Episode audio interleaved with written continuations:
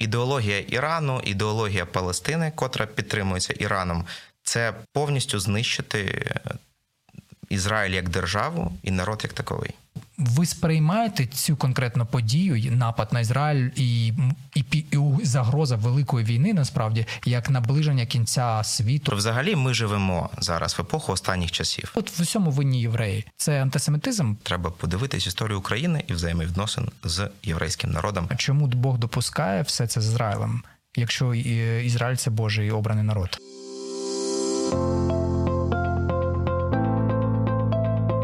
Є погляд об'єктивний, є погляд суб'єктивний, а є біблійний погляд. В ефірі програма Біблійний погляд на радіо М. Вітаємо всіх на хвилях Радіо М. З вами я, Сергій Балаян. і Як завжди, ми говоримо про те, що дуже актуально сьогодні в нашому житті. Напад на Ізраїль невже біблійні пророцтва вже здійснюються, і невже незабаром ми побачимо апокаліпсис або кінець світу? Друзі, давайте сьогодні запитаємо нашого гостя. До нас завітав Віктор Медведєв, е, служитель Київської єврейської месіанської громади. Вікторе, дякую, що завітали до нас. Добрий день, дякую, що запросили. Е, я не дарма вас запросив тема Ізраїлю, адже ви служитель Київської єврейської месіанської громади, і я певен, ви знаєте більше відповідей ніж ми. Я особисто пересічний українець. Будемо сподіватися. Е, Вікторе, скажіть, будь ласка, взагалі ця історія з тим, що на Ізраїль напали, і ми бачимо, що що відбувається наразі. Християнський світ наляканий, адже в цьому бачить наближення кінця.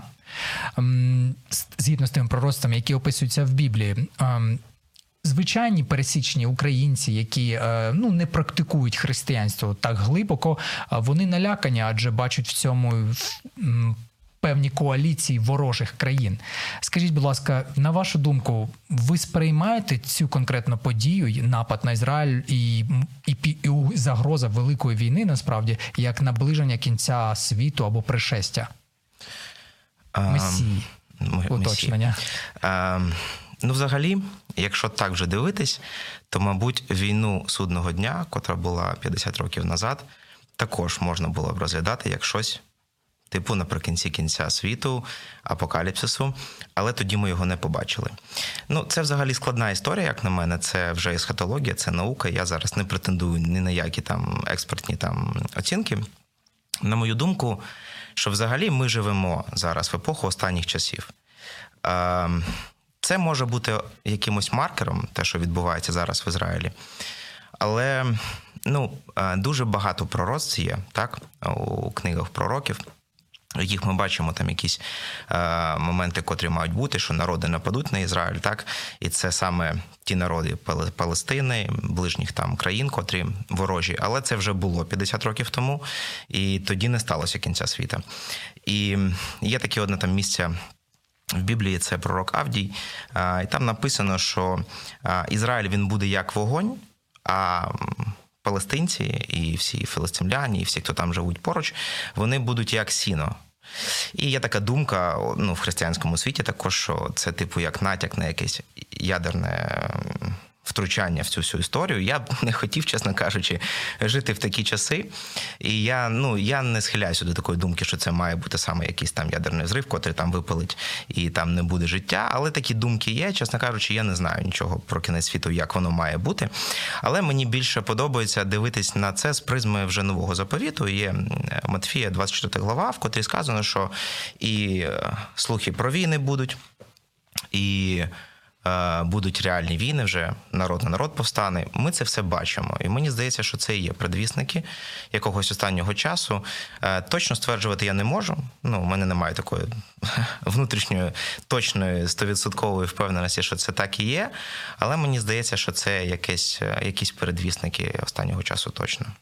Святе письмо, Біблія, Тора визначає євреїв як обраний Божий народ. Що це сьогодні означає для ворогів Ізраїлю? Так. Господь реально обрав собі цей народ. І це для народу як добре, так ми бачимо і небезпечно. Господь чітко Аврааму сказав, коли робив з ним свій заповіт, що благословляючих я благословлю, а проклинаючих цей народ я прокляну. І це Просто стовідсотково так і є. І ми бачимо історію. Ми бачили вже багато випадків. І з Єгиптом, коли був Моїсей, ми бачили, як це важко далося народу, котрий тримав у полоні. І я думаю, що нічого не змінилося. Господь не змінив свої думки, це 100%. І якщо ми бачимо, коли люди благословляють Богом обраний народ. Господь таких благословляє інших, хто проклинає. Господь проклинає це. Це чорне-біле, тут немає сірого взагалі.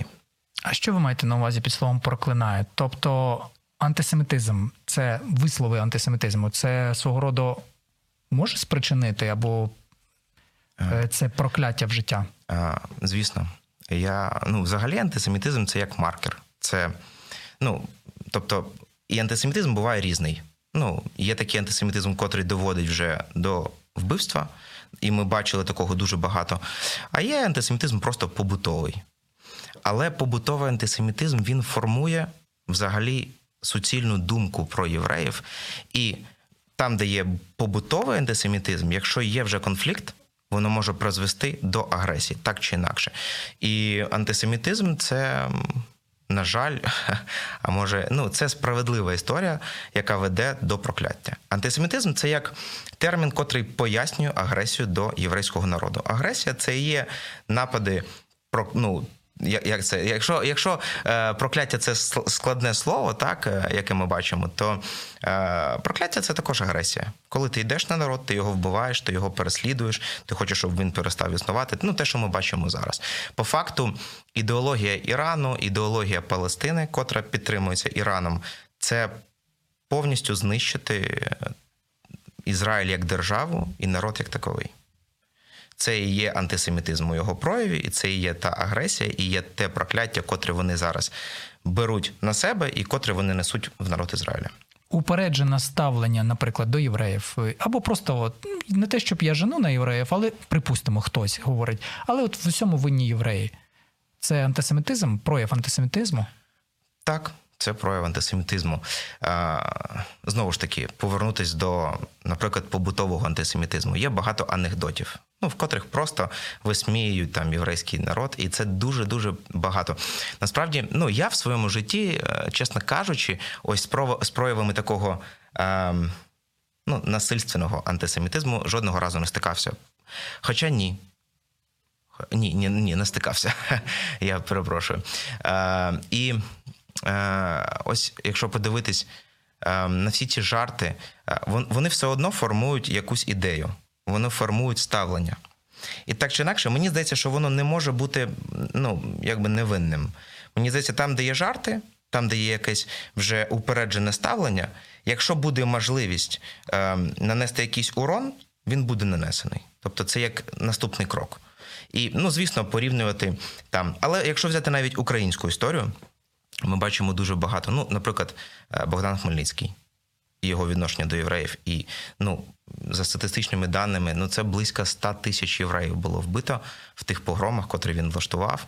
І наразі український народ він так і не признав цього. Ну на державному рівні не було визнано, що Богдан Хмельницький там і не було за це ніяких там вибачень чи чогось такого.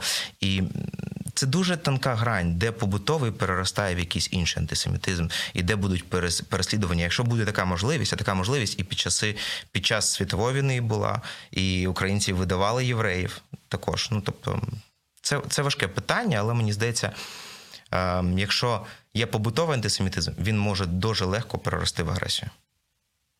Які е, наслідки сьогодні для людей, які ем, ну от ми, ми чули слово прокляття? Що конкретно може бути з людиною, якщо яка от не любить євреїв і постійно висловлюється негативно? Ну, взагалі, е, духовний духовний світ він для наших очей, ми його не бачимо. Так і інколи ми не розуміємо, чому трапляється те чи інше в нашому житті. І Прокляття складна штука з з одної сторони, а з іншої вона ну, проста. І е, ну, є різне. Є є хвороби, наприклад, є якісь обставини в житті, котрі не змінюються, і на котрі людина не може вплинути і не розуміє, чому воно так. Ну, наприклад, там якісь там є родові прокляття, наприклад, там батько хворів, син хворіє, онук хворіє одними і тими самими хворобами. І це може виражатись так. Може бути якась самотність, може бути різні різні прояви, але і люди е, дуже часто можуть не розуміти взагалі, чому з ними це трапляється. Але якщо подивитись, наприклад, там в історію, подивитись, чим займались батьки, чим займались, наприклад, там інші покоління, то можна зрозуміти, що коріння може бути також і в антисемітизмі. Я не кажу, що антисемітизм це коріння всіх там проклять, але це точно make sense перевіряти. Е, повертаючись до теми нападу на Ізраїль, біблійних пророцтв, е, ми бачимо, що Біблія говорить принаймні про те, що спочатку має бути відбудований е, храм, третій храм, так, якщо не помиляюсь. Потім євреї мають визнати визнати Христа як Месію або Машиях, і потім лише буде як кінець. Що ви про це скажете? Стан євреїв, адже ви служите євреям, стан євреїв сьогодні готовий до того, щоб прийняти Христа? Е, багато питань в одному реченні. Буду послідовно. Дивіться, е, з приводу третього храму. Е, не знаю, де в Біблії можна знайти це умовою для того, щоб прийшов Месія або настали настали останні часи. Дякую за роз'яснення. Не бачу такого. Дивіться, з приводу третього храму є дуже багато думок взагалі. Чи чи потрібен він, чи не потрібен. Є деякі пророцтва також у старому заповіті, де ми бачимо якісь посилання на храм але більшість з них знаходиться в пророках, котрі жили до відновлення другого храму. Якщо ми читаємо письмо, то ми дивимося, і бачимо, що це може бути також і про другий храм сказано, котрий вже був відбудований, як і цікаво, вже був. Ви просто ломаєте знищений. зараз купу проповідей. Але і... наразі в Ізраїлі є навіть в Єрусалімі інститут третього храму, і він займається тим, що вивчає як має бути літургія, як воно там все має бути. Але є дуже багато. Але, наприклад, е, місце, де він має бути відбудований, це наразі мечеть Омара. Це святиня мусульманського світу, і ні за які кошти, взагалі, ні за які гроші, я думаю, вони не віддадуть цю територію. Це перше але і дуже вагоме. Друге, але немає ковчегу тому і не може бути якоїсь літургії, такої, як вона описується. Так дуже багато але, і взагалі, якщо ми дивимося, і ну взагалі треба зрозуміти коріння. Ем, Якщо ми бачимо, якщо ми дивимося в новий заповіт, ми бачимо, що храмом взагалі і апостол Павло так називає нас і наше тіло, що ми храм Бога живого на цьому землі. І насправді нерукотворний храм йому потрібен тут і зараз. І велике питання, чи потрібен цей третій храм як будівля, і що там буде відбуватись, коли вже є жертва. Ішуа помер за нас, приніс цю жертву, і не потрібні ніякі інші жертвоприношення. Не потрібен храм, не потрібен жертовник. Нічого, нічого всього цього не, не потрібно. І ну, це велике питання взагалі. Як ви оцінюєте зараз євреїв? Вони готові до того, що є передумова або стан готовності всередині до прийняття Христа? Також складне питання. І так в одному реченні експортно не відповісти, не відповісти, мені здається, але я не знаю, якщо так можна сказати, як я оцінюю. Ну, якщо якщо брати якісь там банальні маркери, скільки ми бачимо реально віруючих людей, так, серед серед ізраїльтян, серед євреїв, котрі живуть там. Маркером є там християнські церкви чи якісь месіанські громади. Ми не бачимо якогось пробудження, ми не бачимо якогось великої кількості. Там ми не бачимо, щоб на державному рівні, хоча б підтримувались месіанські громади, вони зараз там переслідуються. Ну тобто, е, ну я не скажу, що прям переслідуються, але ну тобто вони під таким наглядом дуже дуже пильним і. З цього випливає, що немає якогось пробудження, немає серед е, ізраїльтян, євреїв світу чи Ізраїлю як е, країни е, такої наснаги по Богу. Через це можна робити вже висновки, що немає почви, мені здається, наразі. Стільки думок насправді зараз у більшості віруючих християн. Чому все це трапляється з Ізраїлем? І ем, перша думка, перше запитання, чому Бог допускає все це з Ізраїлем? Якщо Ізраїль це Божий обраний народ? В цьому вже є відповідь у вашому питанні. Тому що він обраний народ. Тому що він обраний народ. Все, все, все правильно. І це насправді дуже і благословенне, і дуже відповідальне і складне становище цього народу. І через те, що Господь він дуже справедливий і він нелицеприятний, то ми бачимо, що він як пообіцяв дуже багато благословінь для свого народу, так і дуже багато відповідальності. І, на жаль, ми бачимо історію, ми бачимо, як народ слідував за Богом, як він відступав від нього. І ми бачимо і полон е, в Єгипті. Ми бачимо. Вавилонський полон. Ми бачимо історію і багато-багато випадків, коли взагалі там на межі від винищення Аман, Порім потім. І... Але Господь завжди тримав свою руку на своєму народі. Це як, ну, він дуже сильно любить, але дуже сильно питає за те, як ти, як ти, що, ти робиш з тим призначенням, котре я тобі дав. На вашу думку, вся ця ситуація з Ізраїлем вона сьогодні може перерости в третю світову, адже стільки вже про це пишуть в пабліках. Ще одне питання, на яке не може бути експертної оцінки, чесно кажучи. Е, я навіть так скажу. Е, я думаю, що всі українці за останні там півтора-два рочки е, начиталися стільки новин. І ось якщо ми бачимо, я в один момент, чесно кажучи, зловив собі себе на такої на такій думці, що скільки б я не перечитав новин, скільки б я не проаналізував, знати майбутнє дуже важко. І навіть спрогнозувати якийсь наступний день в наших реаліях дуже важко.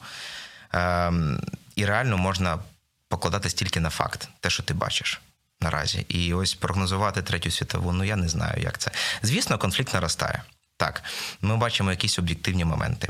Сполучені Штати Америки, вони точно, якщо можна так сказати, впишуться за Ізраїль. Вони там направили е, вже до берегів е, Ізраїлю також свою авіаносну базу. Ну, в общем, розклад серйозний, так. Але чи буде це третя світова? Ну я не можу сказати так, я не знаю.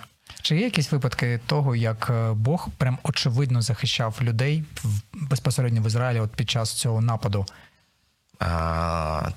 Life story, типу? Да, можливо, ви чули якусь історію, або може ваших знайомих, тих, хто живуть в Ізраїлі? Ну, ось е, у мене живе зараз е, близький мій друг. Він поїхав в Ізраїль минулого літа. З сім'єю приїхав туди, і я знімаю, тримаю, звісно, з ним такий близький зв'язок беру у нього фідбек, що і там і як. І в перший день, якраз у суботу, 7 числа, коли все почалося, ми були на зв'язку. І він мені скинув е, аудіо однієї віруючої дівчинки, котра живе там.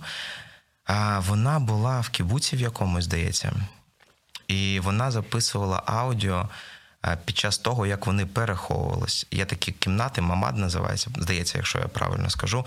Це кімнати посилені, в котрих ховаються під час обстрілів. Там такі додаткові е, ставні на вікна, щоб е, не було там вражень. Ось, і вони, здається, ховались там, коли терористи були поруч. Вони молилися, і згодом я дізнався, що все минуло, і вони були вільні і не уражені взагалі. Тобто якась невидима Божа рука зберігла їх? Е, думаю, видима. І видима. Реально, думаю, видима Божа рука, так. Е, це реальна відповідь. І я знаю, що є в Аждоді велика церква також. Е, вони моляться наразі, і я знаю, що їх Господь боронить реально. Скажіть, будь ласка, сьогодні українець, е, більшість українців, припустимо, да, ми всі Україна підтримує Ізраїль. Ми визнаємо кордони сучасного Ізраїлю, але все одно, як не крути, будемо чесними. Ми можна почути багато думок е, про те, що це євреї, євреї такі сякі. Е, що робити людині, яка от прослухала цей етер, зрозуміла, що все ж таки краще бути обережним з таким негативним ставленням до євреїв. Що і робити? Точно, я думаю, треба почитати історію. Взагалі, історія вона відкриває дуже багато розуміння того, що відбувалося. Треба подивитись історію України і взаємовідносин з єврейським народом, що відбувалося на цій території, і це дасть дуже багато відповідей взагалі, як воно тут було. І не хочу нічого там стверджувати, але я розумію, що взагалі народ України він ну, має ще визнати, яке він дав так скажемо, негативний поштовх єврейському народу, який жив тут, і має це визнати ще. Е, наша громада кожен рік робить е, молитву проти антисемітизму і нацизму. Багато церков долучається до цього, і я знаю, вірю, що це реально такий реальний поштовх до того, щоб щось змінювалось. Але я розумію, що пересічному громадянину на українцю ще треба подивитись в історію і зрозуміти взагалі, як українці ставились і ставляться наразі до євреїв, і подивитись все таки святе письмо, подивитись, що Господь каже про свій народ, для чого він його обрав, і що він каже, він зробить, на жаль, з тими, хто буде йти проти. Ви згадали про вашу громаду, мається на увазі Київська єврейська месіанська громада. Якщо хтось хоче завітати до вас, коли приходять служіння, час, день? Е, Певно, що по суботах, в шабат. У нас є два служіння. Вони проходять е, обидва в суботу. Одне проходить е, на лівому березі. Це вулиця Романа Мстиславовича, 20. Це минула генерала Жмаченка, це район Дарниці. Об 11 стартує і закінчується десь там о 3 близько таке довге служіння. І є таке адаптоване, більш можна сказати, молодіжне і відкрите для для усіх, можна так сказати. Е, Воно проходить на Нівках, е, Нівки Хол, кожну суботу о 13-й годині. Е, А якщо онлайн хтось хоче подивитися? Онлайн транслюється те служіння, котре йде на лівому березі. Об 11 кожну суботу. Як знайти вас в Ютубі? А в Ютубі просто вбиваєте КЕМО, Київська єврейська месіанська громада. Або ну, ну, Київська єврейська месіанська громада вбиваєте і знаходите багато. Ну, не важко знайти. Що побажаєте нашим слухачам сьогодні? А, мабуть, побажаю, щоб був перш за все мир всередині, тому що мир навколо ми вже втратили, на жаль. І якщо дивитись фізичними очима, то ну, багато хто може дивитися і казати, ну все втрачено. Хтось бачить і можливості, звісно, але багато хто фізичними очима дивиться і ну, втрачає цей мир, якщо так можна сказати, шалом всередині, то я бажаю віднайти цей мир всередині, тому що це є такий реальний. Ем, воно надає реальні сили рухатись далі, і не дивлячись на все, що відбувається навколо, ти зможеш дійти туди, куди тобі треба. Радите молитися за Ізраїль? Обов'язково. Я думаю, що це особливо в ті часи, коли він потребує підтримки, і не дивлячись на те, що об'єктивно українці подивились, ага, ізраїльські новини вони трошки відтиснули Україну на третій, п'ятий, десятий план. І це також могло бути поштовхом негативно подивитись на Ізраїль взагалі ще раз. Ну тобто, о, вони там як конкурують з нами зараз в медійному просторі. Це звучить жахливо, але Але на це жаль. так і є, да. І медійний простір він важливий на сьогодні, тому що ну треба, щоб суспільство знало, що відбувається. Але реально, коли ти благословляєш Ізраїль, Господь благословляє тебе. І я бачу в цьому реальний сенс нам благословляти Ізраїль, тому що через це Господь благословить нас. Я чомусь переконаний, що навіть через цю ситуацію, якщо ми правильно сьогодні будемо ставитися до Ізраїля, то навпаки по- допомога з боку західних країн навіть посилиться. От не знаю, чому у мене є таке розуміння. Мені теж дуже подобається, я згоден. Дякую вам. Віктор Медведєв сьогодні був з нами, служитель Київської єврейської месіанської громади. О, сподіваюся, що ви ще до нас завітаєте. Мені було дуже приємно, дякую, що запросили. Друзі, ну в свою чергу хочу сказати, що е, в Біблії багато говориться про обраний Божий народ. І звісно, вам, кожному з наших слухачів, самому обирати, як ставитись до обраного Божого народу, до Ізраїлю. Тож бережіть себе, бережіть свої уста і пам'ятайте, що а, те, що написано в Біблії, е, воно скасувати його неможливо. Всім дякую. Почуємося в наступному випуску.